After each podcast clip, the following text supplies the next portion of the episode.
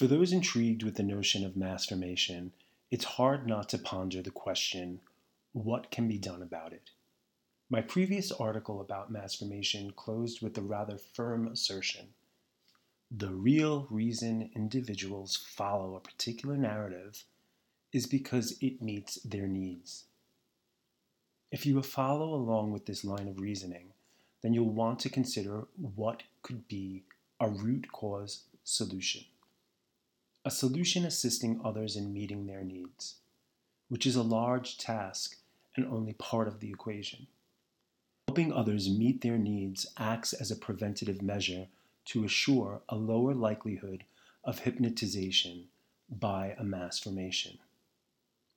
Another part of the equation is determining what's to be done when others already are amidst a mass formation. What actions are to be taken by those who find themselves witnessing the mass formation? How overt must actions be? Or are the actions to be more nuanced and subtle than one might think? Witnessing mass formation. Let's go over a few quick points about mass formation before exploring what can be done. In order to look through the lens of this phenomenon, you must be outside the particular mass formation hypnosis in question. So, if you have a mass formation scenario in mind right now, you are currently set apart from the grouping of individuals being hypnotized. From your vantage point, you can see that an individual may attach to a mass formation narrative. Clearly, it's serving them on some level. It can lead to a sensation that new social bonds are being met, even if the attachment isn't actually supplying someone one to one personal bonds. In addition, attaching to the mass formation narrative can offer a renewed sense of meaning for the individual. It can also provide a sense of relief from free floating anxiety. Those who are not in the grip of the mass formation, the ones that can see and describe the mass formation, will appear as dissonant voices to others who are within the mass formation. Relative to the mass formation phenomenon, there are three general categories in which an individual can be ascribed. One category consists of individuals who fall within a strong grip of the mass formation. With these individuals, it appears there's blind faith to their narrative, to which rational argumentation will not sway them to consider otherwise. Another category of individuals consists of those who follow along with the mass formation for some reason or another. With these individuals, it may be a choice as to not appear dissident. There is some willingness to appear as going with the flow. The third category of individuals are those who aren't in the grips of the mass formation, nor are these individuals following along with it. This category tends to consist of believers in sovereignty, those who champion individual freedom over aggregated enforcement mechanisms. These individuals are characteristic of being more of a free thinker and less inclined to attach oneself to a collective ideology. These attributes inherently make this category less cohesive as a group comparative to the other categories. The vantage point from outside the mass formation. The perspective I just shared regarding these categories is from the lens of the mass formation concept. When taking the perspective of individuals from the third category, they consider themselves unchanged. Relative to these individuals, those directly affected by the mass formation are the ones who have changed. Those unaffected by the mass formation usually have a minority number of individuals in that category. This puts them at a disadvantage of being labeled as dissidents by the proponents of the dominant grouping, which is a combination of the other two categories of individuals supporting the narrative of mass formation. Objectively, the individuals of the third category are maintaining a previously natural way of living prior to the mass formation. This category of individuals not within the grip of the mass formation are less inclined to participate with the behavioral directives of the new narrative. These individuals are more consistent with their existing beliefs and feel confident going along with life as usual. Due to the dynamics involved with the occurrence of the mass formation, perceptions of behavior, reinforced through the articulation of narratives, becomes inverse. It begins to appear that the third category of individuals is doing something against those following the mass formation, who now form the majority.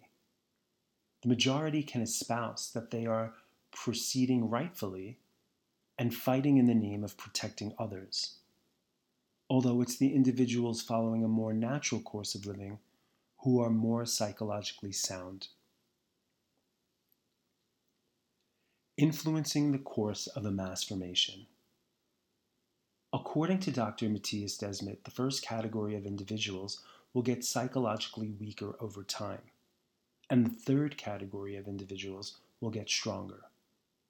He suggests that there is an inevitable course with the phenomenon of mass formation, which states that those within the grips will soon turn on each other and the mass formation will eventually fall apart. I feel this is an important consideration about the long term trajectory, as this alludes to the idea that even if there are less non hypnotized individuals in ratio to the number of individuals in accordance, then the smaller category of individuals can still prevail. These individuals can have a strong influence in regaining natural perspective again as the mass formation plays out. Although there's no certain way of knowing how long it will take to play out. Within the minority category, there will be individuals who continue to speak in alignment to the principles of humanity. These individuals will become more and more humane and will speak out against ideas and behaviors that are dehumanizing. The main factor isn't so much about how many people have withstood hypnotization by the mass formation. Rather, it's about what those people do. Any percentage of individuals that are not hypnotized can help overcome the mass formation. Well, that depends on what they choose to do. What to do when witnessing a mass formation. What does one do when they're able to see a mass formation configuration? What are those who are outside the grip of the mass formation meant to do? Are they supposed to keep to themselves and maintain their position? Are they supposed to pull others out of the mass formation and get them to wake up? I get the impression that many individuals outside of the mass formation feel inclined to facilitate the waking up of other individuals. If you feel inclined to do this, I think it would be extremely beneficial to meditate on why you feel this is needed. Reflect on what you believe your role is within that process. Personally, I don't think anyone is meant to wake up another individual. This is where my opinion differs from others I know who are outside of the mass formation. I don't wish to make any judgment on anyone who does feel they are meant to wake up another. I simply wish that any individual with such desire allows time and focus to explore what is at the core of wanting this. To further clarify, I'm not meaning to imply that you or I or anyone can't be part of a waking up process for another individual. Can someone be a catalyst for new perspectives? Indeed, they can be. I think it's important to take into consideration how one goes about doing this and what their intentions are. How we choose to interact with those in the mass formation is integral on how it progresses. How we interact won't reverse an individual's attachment to the mass formation, but it can have an effect on how deep the mass formation can take hold moving forward. Strategies for interacting with varying individuals. When I consider how to act, I think of having a go to strategy based on internal, interconnected, and external relations. Some imperatives as to hold as a guide for how to interact with those falling into these various categories. Every individual relationship will have some variance. But these are some benchmarks if you're feeling an urge to maintain an energetic balance in deterring the mass formation from having a deeper hold. Strategic imperatives may sound a bit ominous, but that's the language that comes to mind for me to describe this, so please bear with me.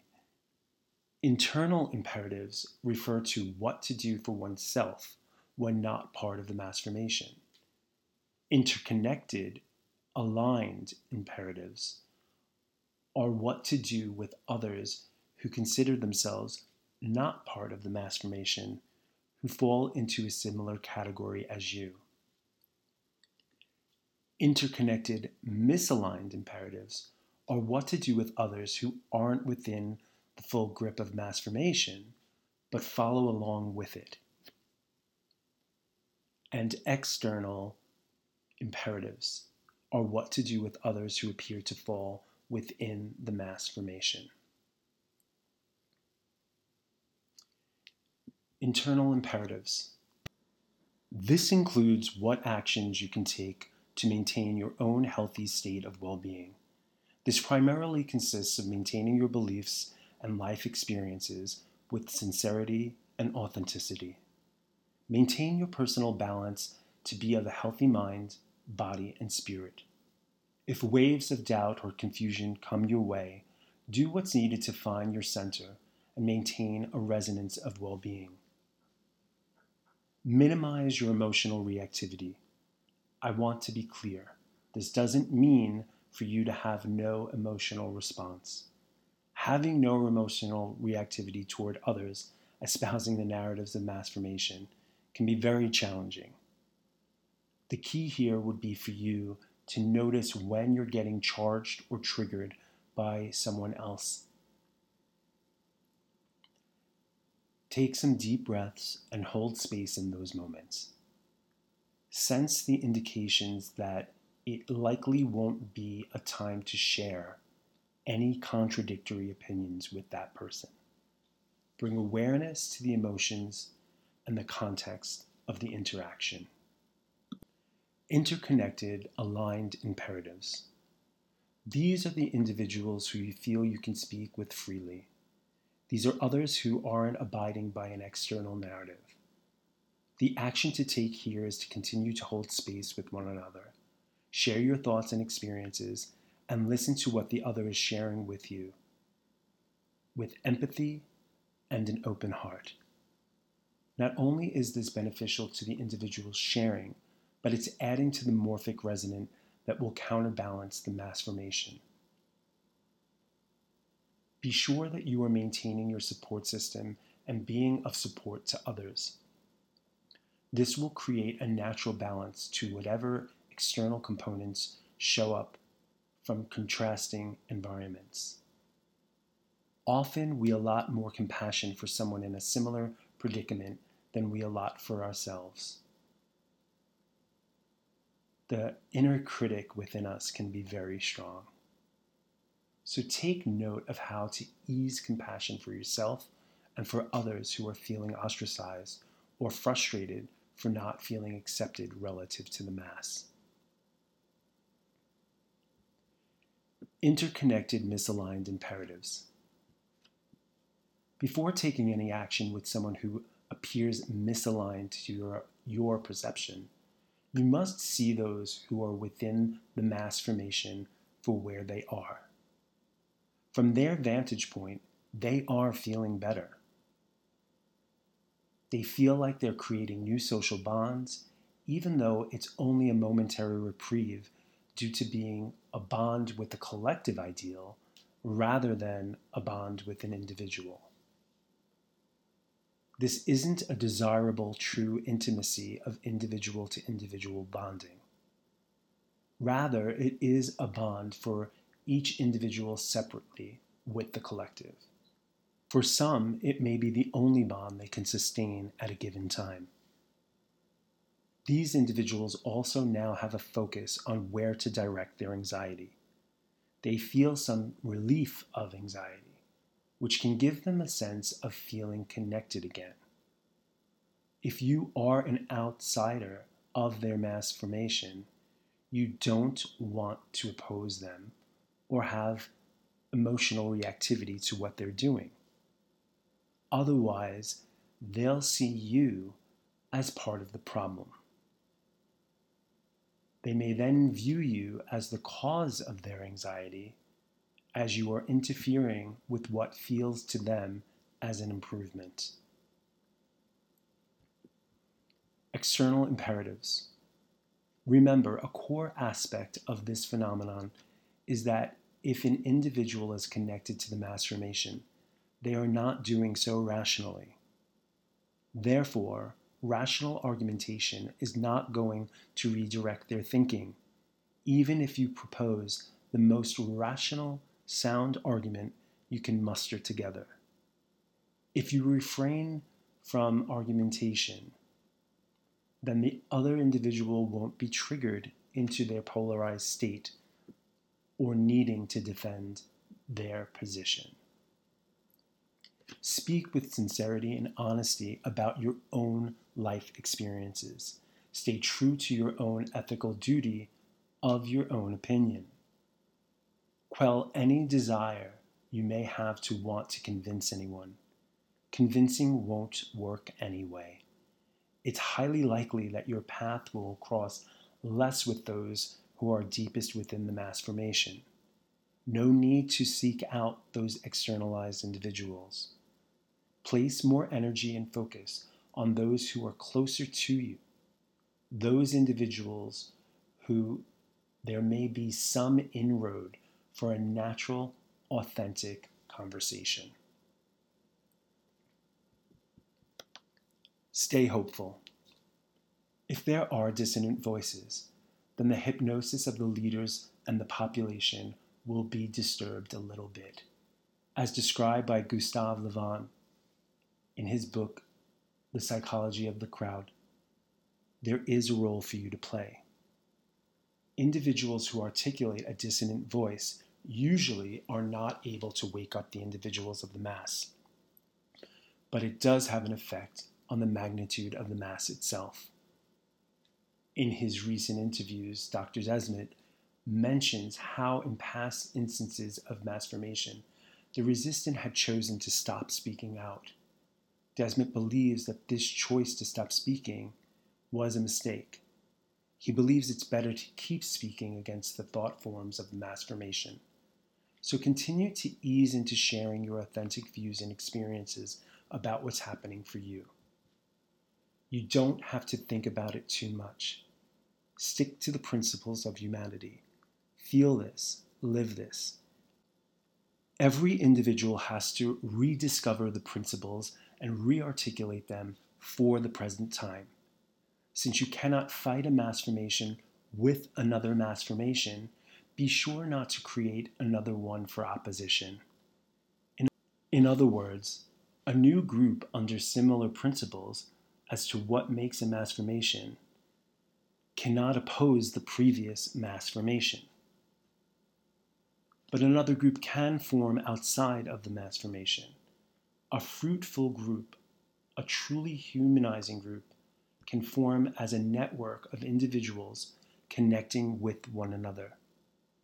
There can be strong, loving bonds between individuals rather than connection to the collective ideal there is much we can do. So stay hopeful and share your resonance.